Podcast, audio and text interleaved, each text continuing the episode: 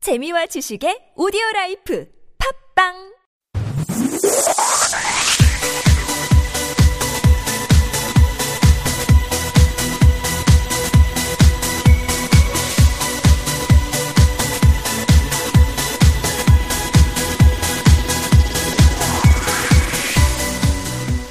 뉴스앵커들이 만드는 새로운 감각의 경제 팟캐스트 앵무새들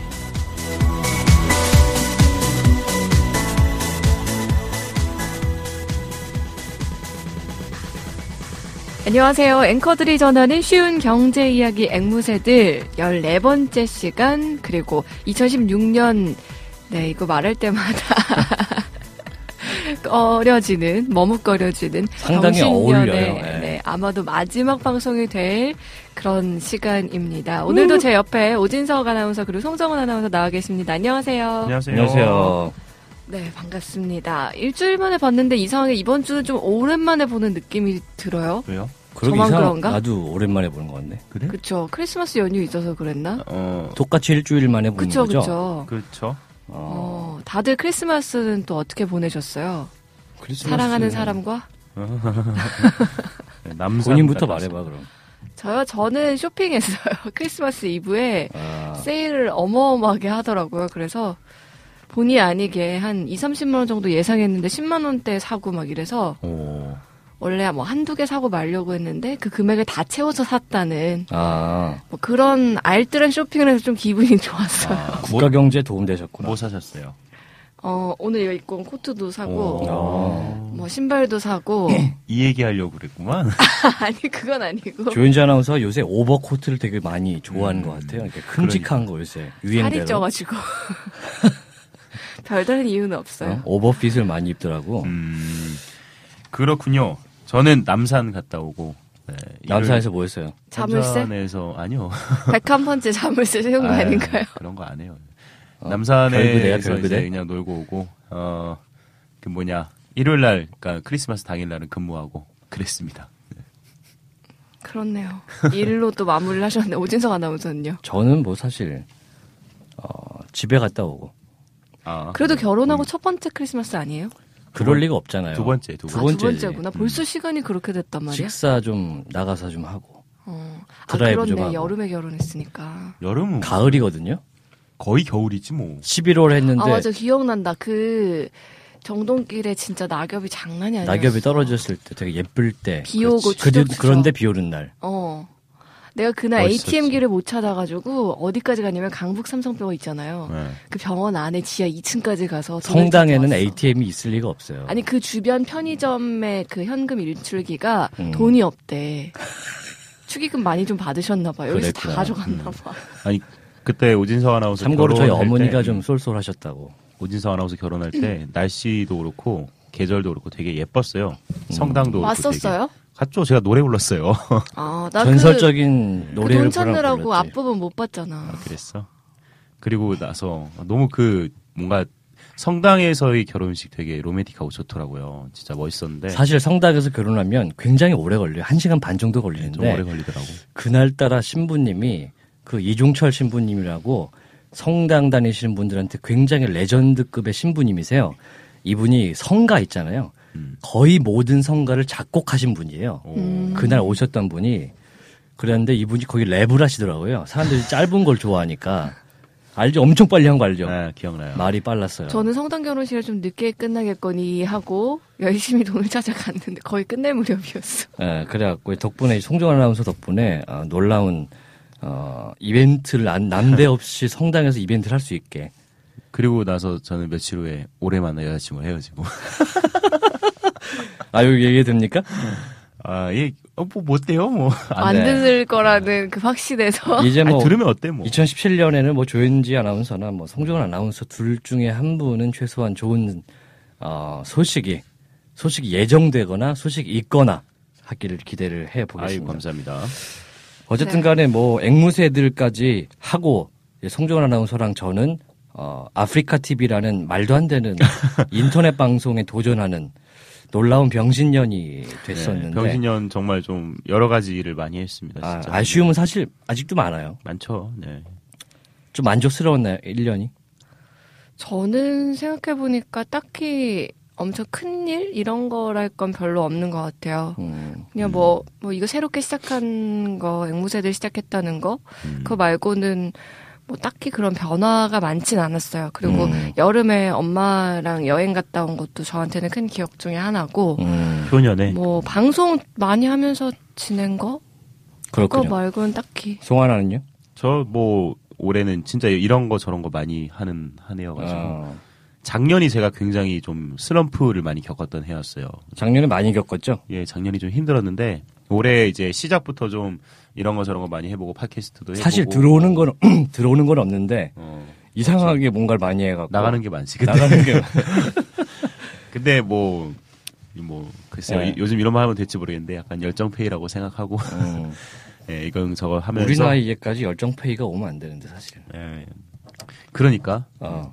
그래도 내년에는 좋아서 조금 하는 더. 거니까. 내년엔 좀 더 좋은 일들이 사실 많지 않을까. 들으시는 분들은 야 니네는 아나운서 하고 싶어갖고 했잖아 좋아하는 일 하잖아 친구들도 다 그런 얘기 하잖아요. 음, 그렇죠. 근데 이게 살다 보면은 마냥 좋은 일이 결코 아닙니다. 거기에 대해서 맥주 마셔요? 캔 따는데 맥주 소리가. 아유 조지 아나운서가 유자차를 사오셔갖고 요- 좀 아침부터 술 땡겨요? 아니, 난 탄산처럼 소리가 나서 깜짝 놀랐어요. 예. 뭐저 같은 경우에는 뭐 예. 올 한 해가 굉장히 턴오버가 심한 음. 사람이 살다 보면 업앤다운이 있잖아요. 어, 올해는 음. 맞아요. 굉장히 진서가 나와서 그랬을 것 같아요. 다운워드하는 그런 한 해였는데 아 정말 왜 그럴까 싶기도 한 한 해이기도 했는데 예. 내년에는 아, 좀 더 많은 것들이 바뀌면서 좋아지지 않을까라고 네, 올라갈 일만 남은 거죠 이제. 생각을 해봅시다. 굉장히 바닥을 친 저희 커리어상에서 음. 어, 고로 한 해였는데 그래도 이제 뭐 앵무새들도 하고 뭐 많은 분들이 응원을 해주리라 믿습니다. 아직 30대 초반이잖아요. 아이 뭐 할 일이 많아요. 젊어 아직. 음. 그래요. 저는 저는, 이제 내년에 빼도 박도 결혼해야지. 못하는 30대 중반이니까 결혼해 결혼. 아, 이래저래 걱정이 많습니다. 네. 네. 그나저나 두 네. 분 평소에 잘 모르겠다 뭐 이런 말 잘 쓰세요? 이게 잘 쓰면 안 되는 말이라고 생각을 해요. 모른다는 음. 말을 하기 전에 좀 다른 대답을 찾아야 된다. 이게 특히 이제 군대 갔다 오는 남자들 분들 많이 이해하실 거예요. 그 군대에서 모르겠다는 말 하면은 뒤지게 맞아요. 혼나거든요. 그러다 보니까 이게 좀 습관적으로도 자- 아, 쓰지 말고 좀 다른 말을 써야 되지 않을까라고 하면서도 자주 쓰는 말인 것 같아요. 사실은 입에 붙어 생각해보면. 있죠. 네. 별로 이런 거랑 네. 어, 모르겠다 이런 거. 잘 모르겠다 뭐 이런 말 그죠? 이게 제가 이거를 이 말을 쓴 이유가 네. 요즘 이 말을 들으면은 좀 열받아요. 화가 나. 왠지 아시죠? 음, 잘 기억이 나지 않습니다. 저는 잘 모릅니다. 잘 기억이 나지 않습니다. 그 부분에 대해 잘 알지 못합니다. 저는 질문이 많은 사람이다 보니까 지금 저도 두 분 말씀 네. 드려서 곰곰이 생각을 해봤거든요. 내가 잘 모른다, 잘 기억나지 않는다 이런 말을 잘주 쓰는지. 음, 근데 저는 생각해보니까 질문을 많이 하는 사람이어가지고 모른다라는 말을 많이 해본 적이 별로 없는 것 같아요. 그냥 오히려 바로 질문을 하는 경우가 더 많았던 것 같아요. 궁금한 게 어, 음, 있으면. 맞아요. 아니면 바로 찾아보거나 찾아보고 신기한 거 있으면 막 사람들한테 알려주고 음. 아 저는 올해 맞아 지금 갑자기 든 게 이 얘기하다가 생각난 게 올해 유독 이제 서른이 됐잖아요 그래서 아, 네. 그런 건지 모르겠는데 네. 저희 이제 방송국의 젊은 친구들 AD들이나 뭐 그런 친구들한테 참고로 AD 분들은 굉장히 젊 20대 네. 초반이죠 거의. 어, 어려요 그냥. 그 신조어라고 할까요 유행어라고 할까요 이런 뜻을 정말 많이 물어봤었어요 올해 어, 우리한테도 물어보잖아. 기억나는 거 뭐 있어요? 저는 제일 충격이었던 게 좀 충격이면서 약간 아 내가 괜히 물어봤다 약간 이런 생각 들었던 게 뭐 현타 온다 뭐 이런 아. 것들 있잖아요 정말 몰랐어요 현타가 뭔가요 그럼? 현타가 뭡니까? 설명해 주세요. 뭐 그런 거죠 그 이제 현실로 돌아온 것 같은 느낌 뭐 여행을 갔다가 음, 이제 회사에 와가지고 아 무기력한 거죠 음. 그러면 아 이제야 이제 현타가 온다 현실로 돌아온 것 같은 느낌이 그- 든다 이건데 현타의 현자가 현실 현자입니까? 남자들은 다른 의미로도 쓰인다면서요 네, 그 현명, 얘기- 현명한 현명한 시간이 온다. 이성적인 시간이 온다. 예, 그런 현타. 얘기죠. 그 전에 더 웃긴 거는 예. 제가 지금 바- 방금 말씀드린 그런 뜻으로만 알고 있다가 아, 어떤 친구한테 제가 야 요즘에 현타 온다 이런 말을 애들이 많이 쓰더라. 그래서 아 지금 이럴 때 이렇게 말하나 봐 이랬는데 그 친구가 남자인 친구였는데 되게 네. 당황하면서 야 여자애들은 웬만하면 그 말 쓰지 마 아, 이러는 거예요. 근데 이거 왜 이랬더니 궁금하면 찾아보래요. 어. 찾아봤습니까? 아니, 찾아봤죠. 제가 진짜 네이버 다음 다 찾아봤는데 네. 그 19금 얘기는 안 나오는 거예요. 어. 그래서 단톡방에 물어봤어요. 네. 그랬더니 저보다 한참 어린 여 동생이 네. 언니 언니 나 아직 멀었어 더 배우고 아마 이런 결국 남자친구한테 물어봐서 알았어요. 아. 돌고 어? 돌아서. 네. 네. 예. 아무튼간에 요즘에는 굉장히 현타가 많이 오는 그렇죠. 아, 그런 한 해의 마무리를 파이팅 있게 하고 있습니다. 네. 그 모른다는 얘기 들으면 열받는 게 그 우병우 전 수석이라든가 최순실 이제 뭐 기춘이 감방에서, 형 있잖아. 네, 기춘이 형부터 시작했죠. 그렇죠. 최강자 신문회에서부터 왜 그렇게 모르는 게 많아.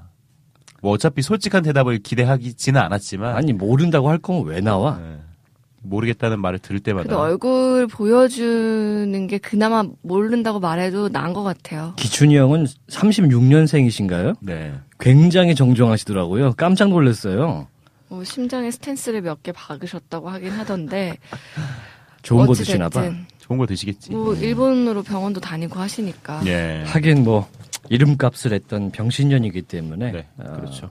이 병신년들이 굉장히 판을 친 한 해였고 그들이 네. 잘 나갔던 한 해였는데 제발 내년에는 비병신년들이 잘 되기를 네. 어, 이렇게 하면 이상해요. 있었네요. 그러니까 비정상의 정상화를 만들 수 있는 그런 한 해가 됐으면 좋겠다라는 네. 생각이 들고요. 예. 그래서 저희가 오늘 이 앵무새들 시간은 한 해를 좀 마무리하고 정리하는 그런 시간으로 만들어 보려고 하고요. 네. 내년이 또 이름이 정유년이에요. 아유 네. 정윤현, 병신년에 이어 정윤. 정윤현.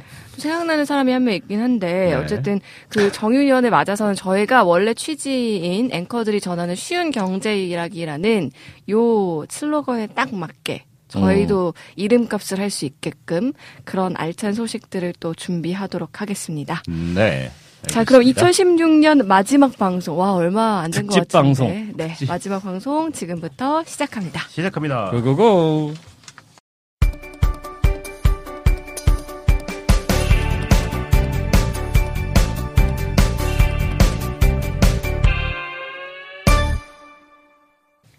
네. 이번에는 조윤지 아나운서가 알려주시는 지난 한 주간의 방송사의 주요 헤드라인을 모아서 전달해주는 순서입니다. 조윤지 아나운서 이번에는 특집으로 마- 어, 만들어봤나요? 아니면은 역시 한 주간의 헤드라인 모아봤나요? 네, 한 주간의 헤드라인 일단 이, 이 흐름은 타야 되기 때문에 네. 이번 주에 있었던 뉴스가 많잖아요, 여전히. 네, 네. 여- 경제 이슈들 준비를 했고요. 네. 앞 뒤에 이제 저희가 경제, 산업 그리고 국제 쪽으로 나눠서 네. 좀 한 해를 정리해 보는 시간 갖도록 좋습니다. 하겠습니다. 한 주간 헤드라인 그렇죠. 보내주시죠.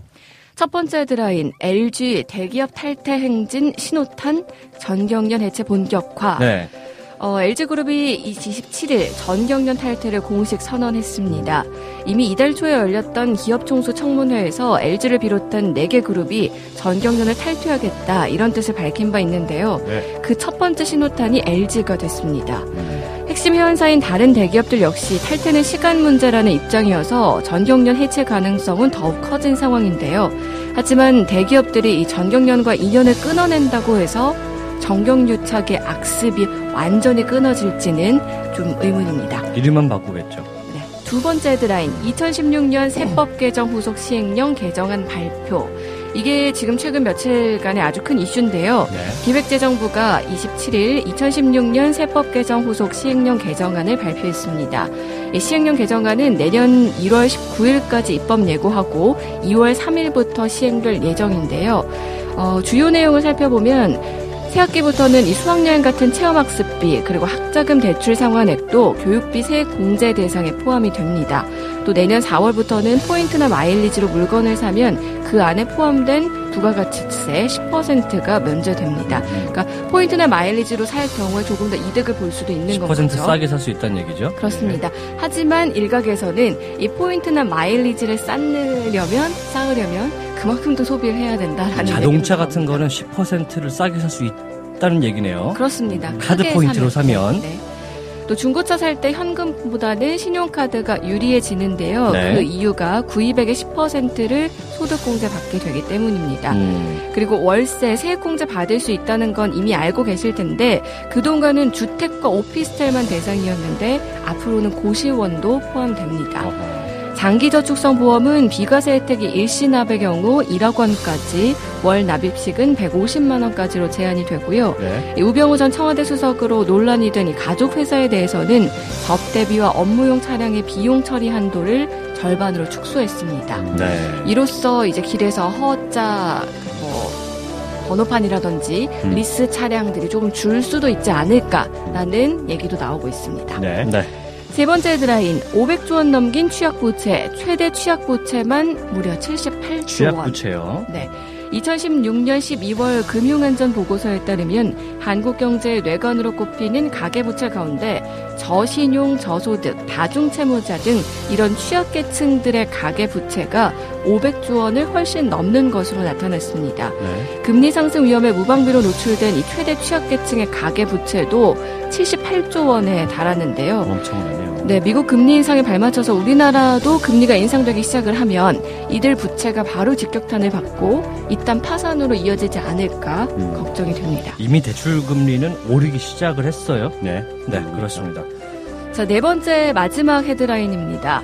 소비 심리 최악, 부동산 전망마저도 비관적. 이 전국 혼란에다 경기 부진이 겹치면서 소비 심리가 금융위기 직후 수준으로 최악으로 치닫고 있습니다. 그나마 괜찮았던 부동산 시장 전망도 어두워지면서 거의 4년 만에 처음으로 기준선인 100 아래로 곤두박질 쳤는데요. 이 100이면 그냥 평년치를 얘기를 하는 거고 네. 그거보다 아래 90대 이하로 넘어가게 내려가게 되면 그거보다 못할 것 그리고 100 이상이면 이상의 기대감을 나타내는 건데요.